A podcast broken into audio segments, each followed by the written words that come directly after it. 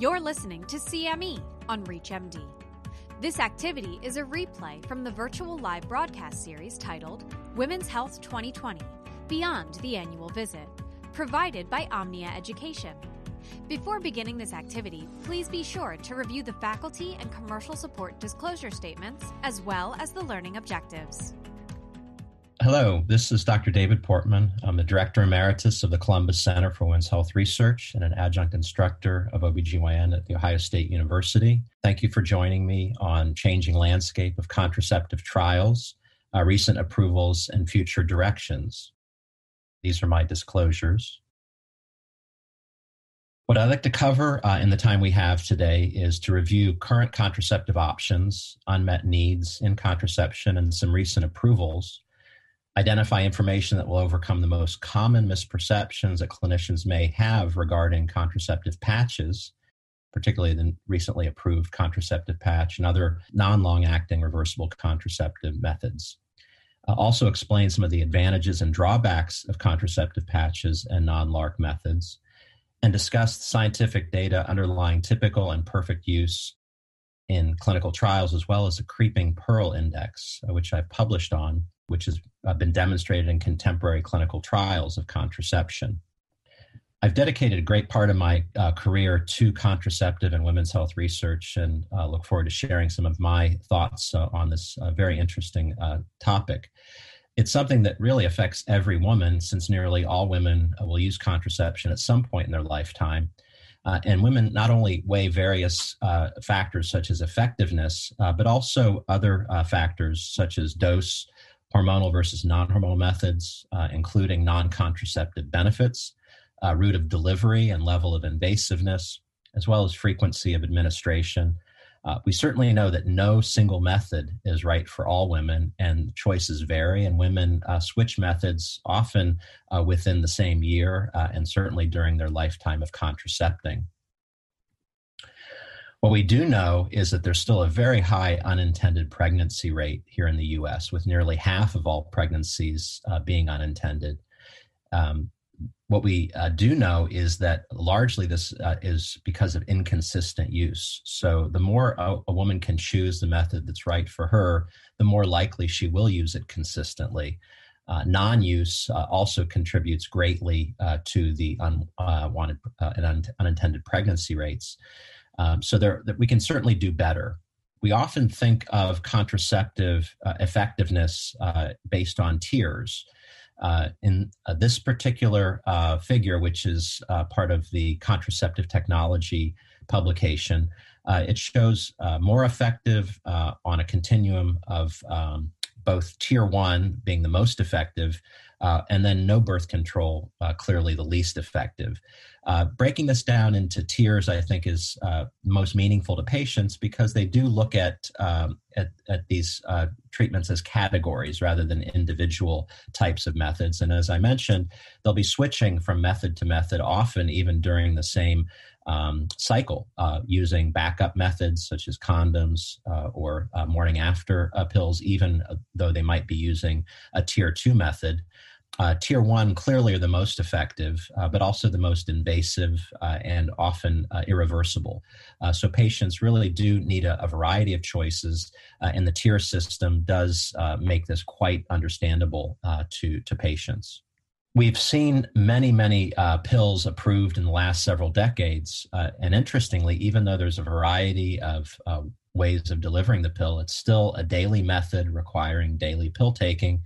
And as you see in this survey from the Kaiser Family Foundation, that between 2002 and 2015 and 17, there's actually been a decline in women using the pill as their primary method of contraception, as well as sterilization and condom use. And that's greatly attributed to an increase in intrauterine devices being used, which is a huge advancement in encouraging LARC.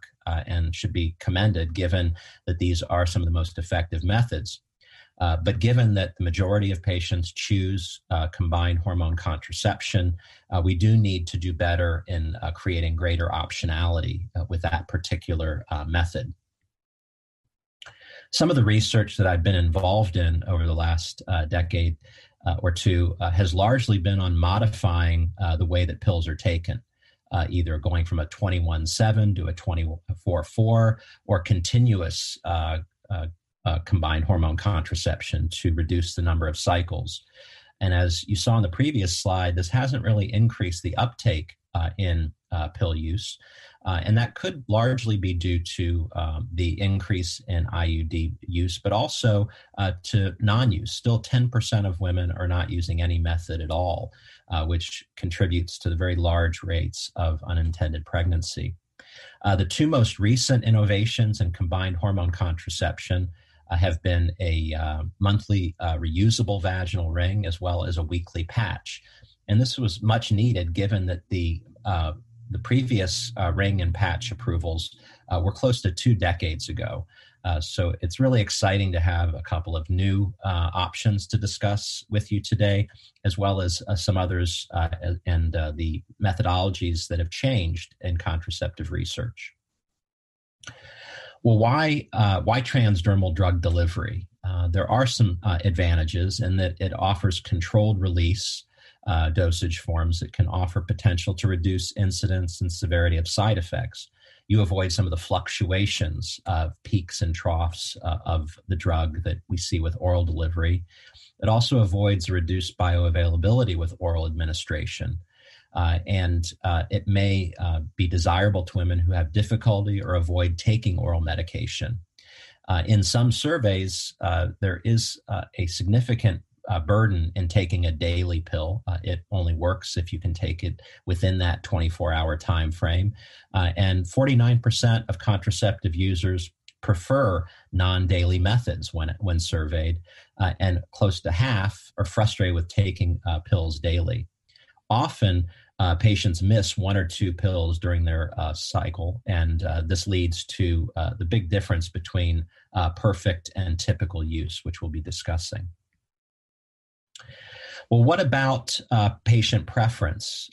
Given that the first patches and rings were approved in 2002, this figure shows that there was great interest in a non-daily, non-oral method, given that 1 out of 10 women used the original contraceptive patch in its first few years of launch.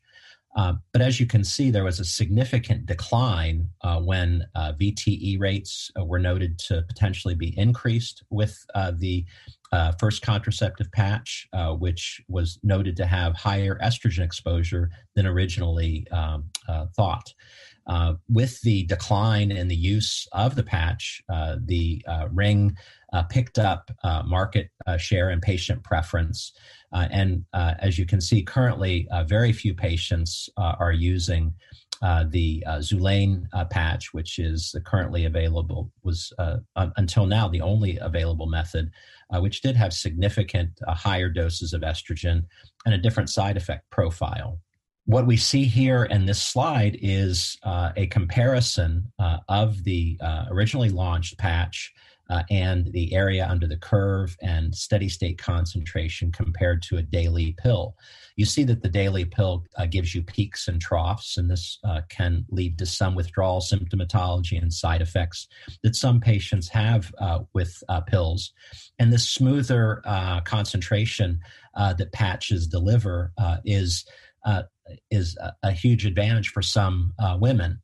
However, what was noted here is that the original patch delivered close to 60% higher concentration of ethinyl estradiol than a 30 microgram pill. So essentially, patients were getting a 50 to 60 microgram product, which none of us are really prescribing at all any longer.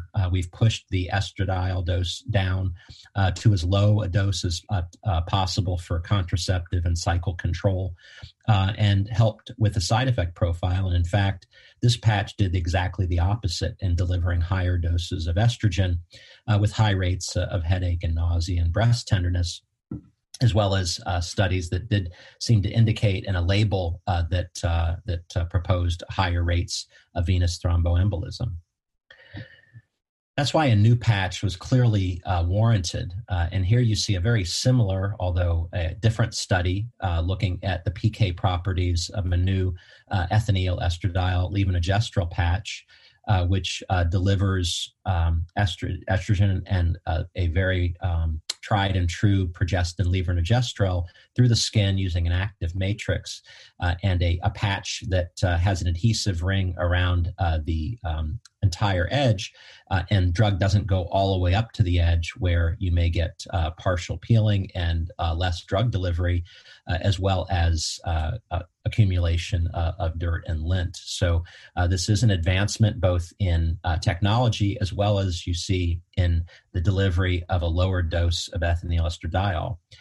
As you can see that as opposed to having excessive exposure of estrogen, this delivers an amount similar to a 30 microgram pill. So for the first time, we do now have a low dose transdermal contraceptive delivery system as an option for patients.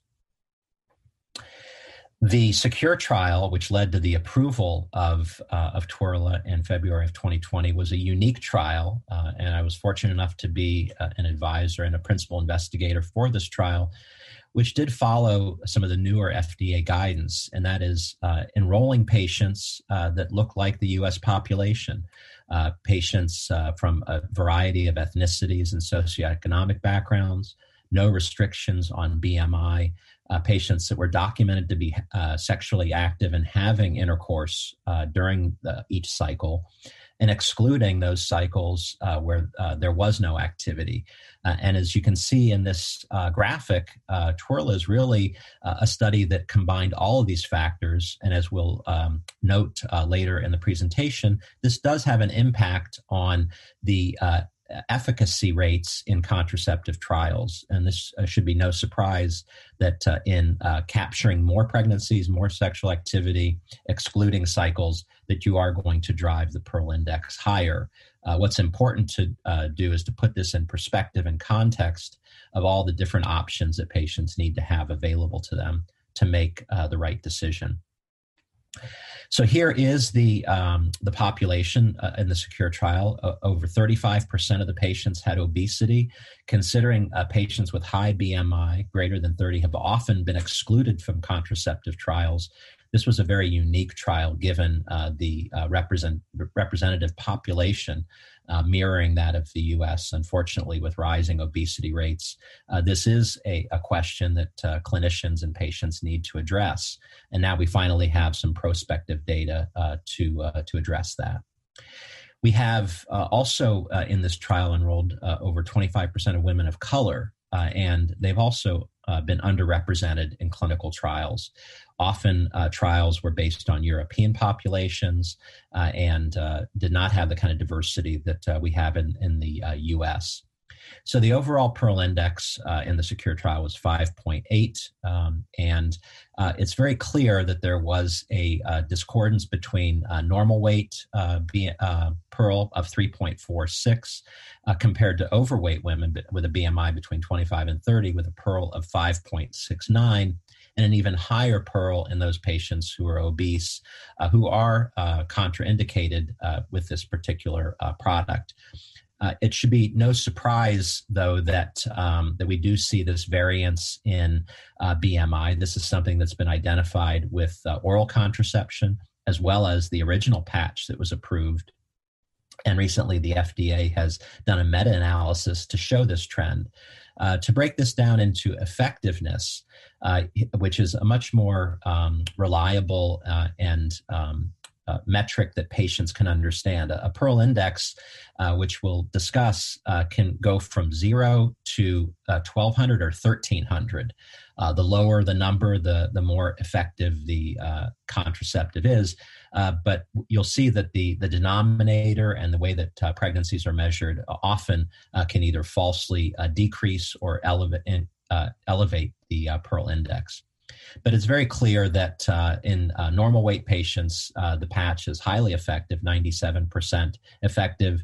even 95% effective in those who are slightly overweight, and still 93% effective in the obese population, which I mentioned is contraindicated for this patch, as well as the previous patch where the majority of pregnancies were seen in patients who were overweight.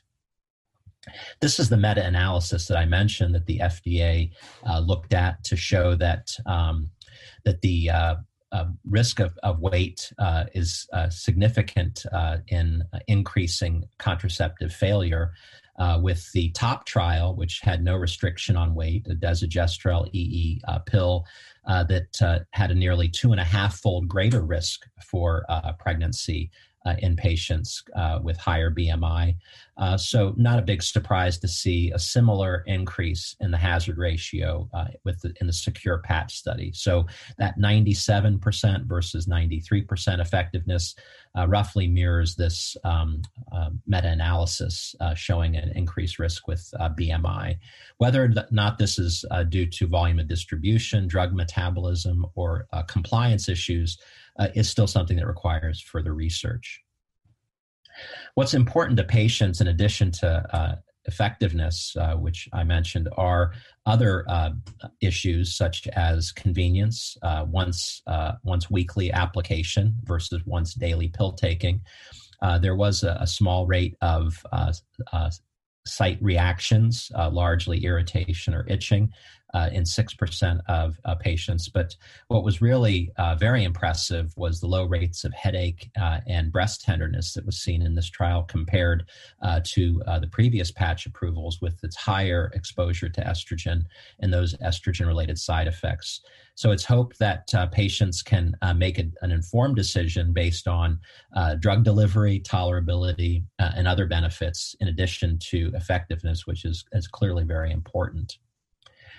One of the key issues, safety issues, that we know are associated with all combined hormone contraception is the rate of VTE. And one of the reasons why the new contraceptive patch was contraindicated in patients with a BMI of over 30 was that all of the VTEs were seen in that particular subpopulation. There were no clots, either pulmonary emboli or deep vein thrombosis, in normal or even overweight patients.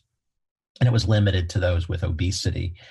This should come as no surprise, as that Stein published data showing that obesity is an independent risk factor, as we all know, for DVT and PE, and particularly in the age group under 40, which are the contraceptive patients enrolled in these trials, who had a nearly 5-fold greater rate of DVT compared to patients of normal weight. So what is really a benefit in the SECURE trial is that we now have prospective data that give us an idea that this is a true effect.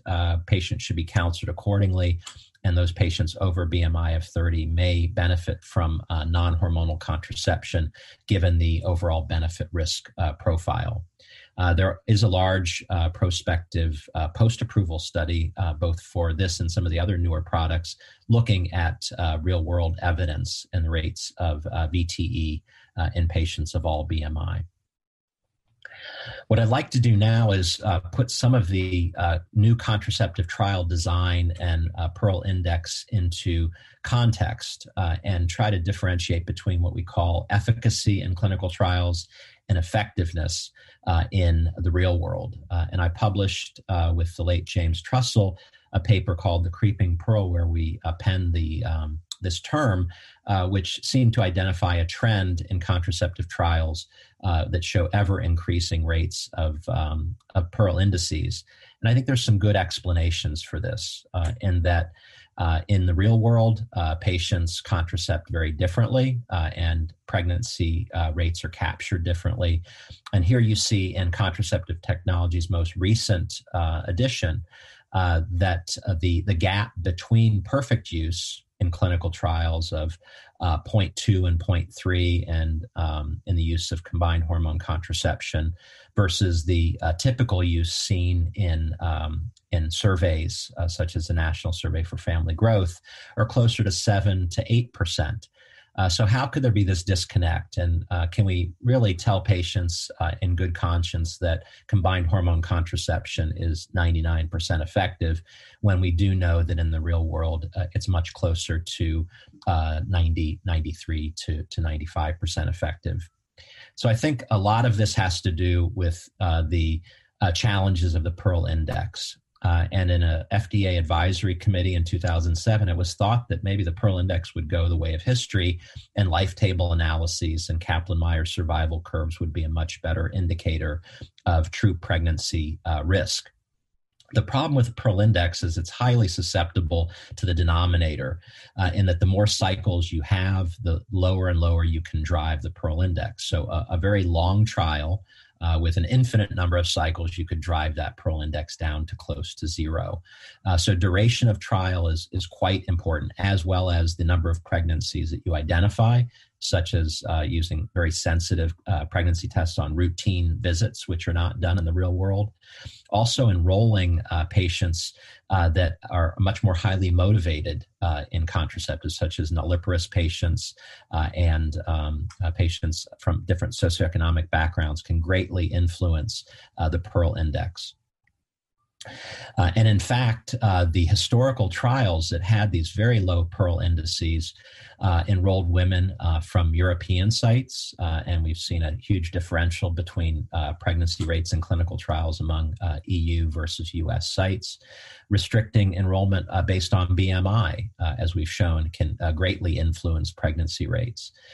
Recruiting more affluent and educated women, not requiring anticipated or recorded sexual activity, and also not accounting for that lack of sexual activity, all drive and create ungeneralizable results. And this gap between clinical trial efficacy and actual real-world effectiveness.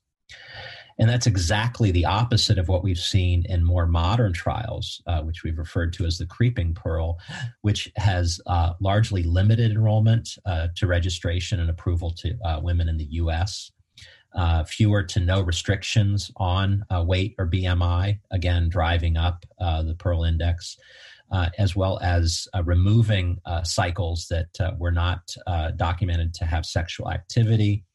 Removing cycles where backup methods were used and doing more frequent pregnancy testing. So it's very clear that these more inclusive and representative populations are going to give us higher Pearl indices, but it also gives us a much more real-world effectiveness view of how these drugs may in fact work in the real world.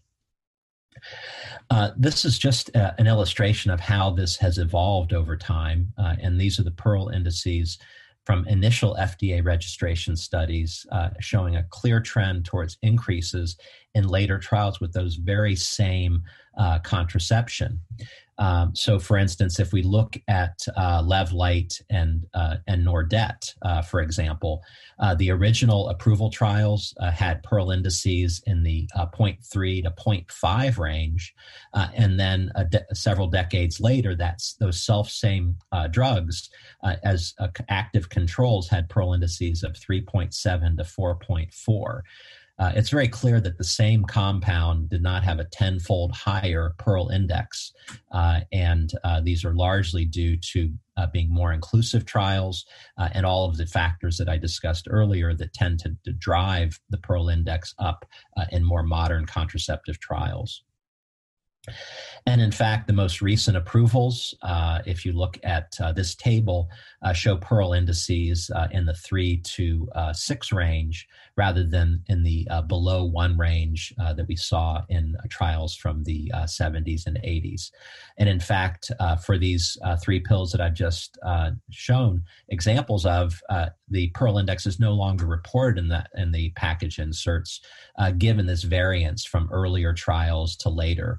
And I think it's very important that we don't assume that some of the earlier contraceptives are more effective. In fact, it's just simply due to trial design and the evolution of those trials in modern days. A good example of this is the recently approved Anovera Segesterone Acetate EE ring, which is has a year of use, but is removed each month. And these are some of the factors that may impact Pearl Index, which I think mirror some of those that I've discussed earlier. The overall Pearl Index for the ring was 2.98.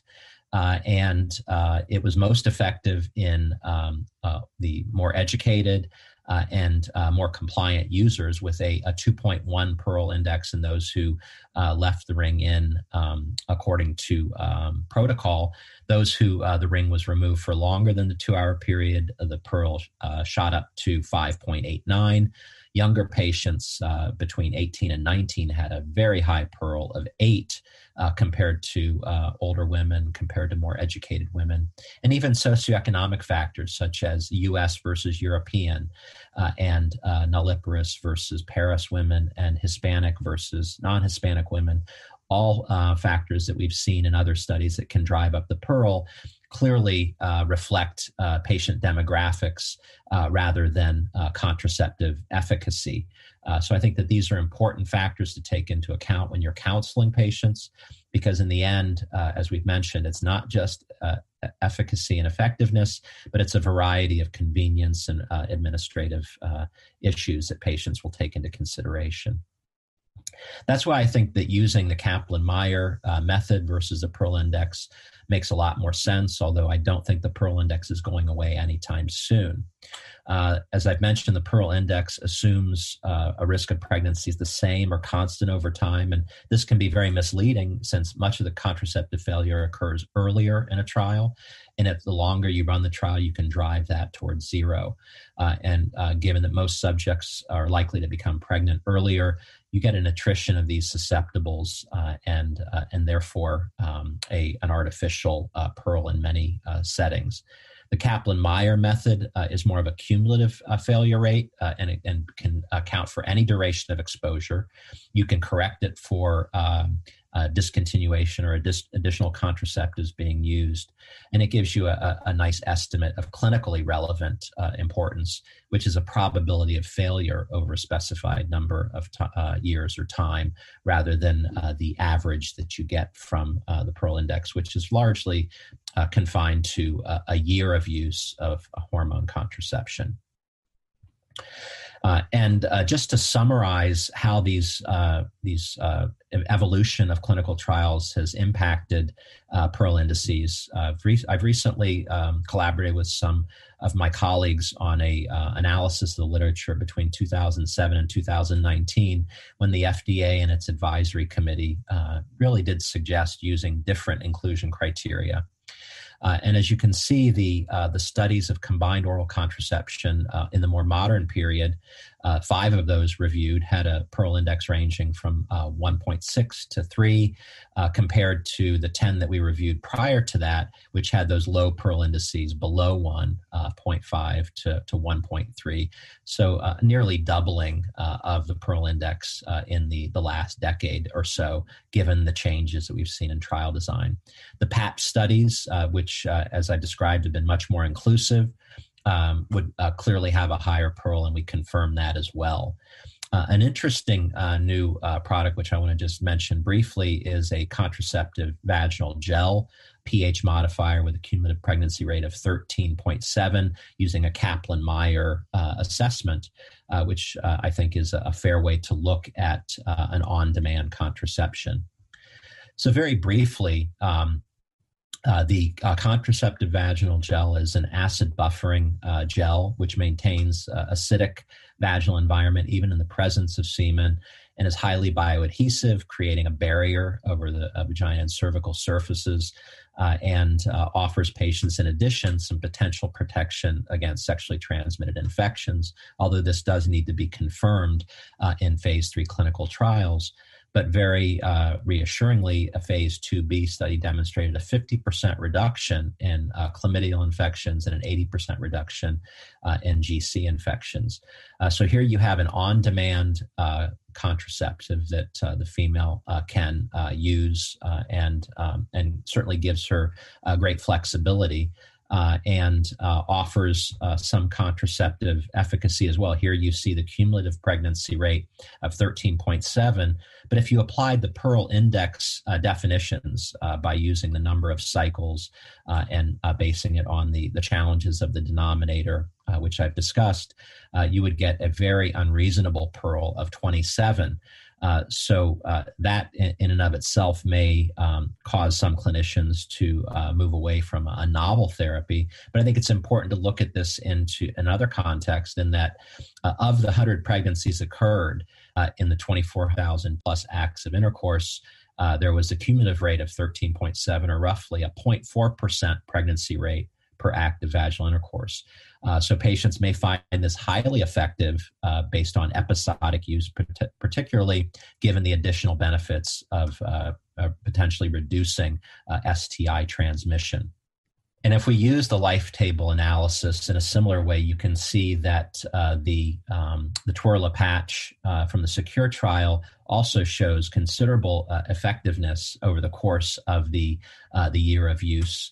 And you can also see from the life table analysis the slope decreasing in that second half of the year, which does tell us that there is a learning curve and that as patients get more comfortable with this method, they may get more efficacy. But clearly, patients in the overall population with a 95% effectiveness and in the non-obese, close to 97% effectiveness, offers patients a reliable and highly efficacious opportunity for a non-daily, non-oral method. So to summarize, if we look again at the tiers of options, we know that the tier one LARC methods and sterilization are the most effective, but not necessarily what all patients want because of the challenges with invasiveness, procedures, and irreversibility. The tier two are some of the most popular because of the independence and discretion that patients have with effectiveness rates in the 4 to 7% range. And the tier three, as we've mentioned, with the most recent pH modifier with pregnancy rates of about 13 over the course of its use. We have to put this in the context, given that no birth control leads to about 85% of patients getting pregnant during the course of the year. The best method is going to be that of the patient's choosing, and hopefully with some of the newer options available and putting this into the context of efficacy and effectiveness, patients can make that informed choice. So to summarize, diverse populations really need a wide range of contraceptive options to meet those diverse needs. We need accurate, generalizable information from inclusive clinical trials, and I think that the trends that we've seen recently are very positive, and that the women who are being enrolled in U.S. trials really look like the patients that we're treating, and it offers us very informative labels that we can clearly outline risks and benefits to our patients. But I think it is important, and I stress this, that we should realize the impact of modern trial design on these rates of efficacy that we're seeing in trials, as well as effectiveness endpoints in the real world. The most effective method is clearly going to fit a woman's lifestyle, and she may switch from method to method even in the same month. She wants an acceptable side effect and risk profile and a preferred route of administration. So really, to summarize, I think that the wide variety of choices in all the tiers that we offer to women are going to provide couples with the greatest opportunity for successful contraception. It's going to help close the gap between efficacy in clinical trials and effectiveness in the real world, and ultimately optimize reproductive health goals. Thank you for your attention. You've been listening to CME on ReachMD. To receive your free CME credit or to download this activity, go to ReachMD.com/Omnia. Thank you for listening.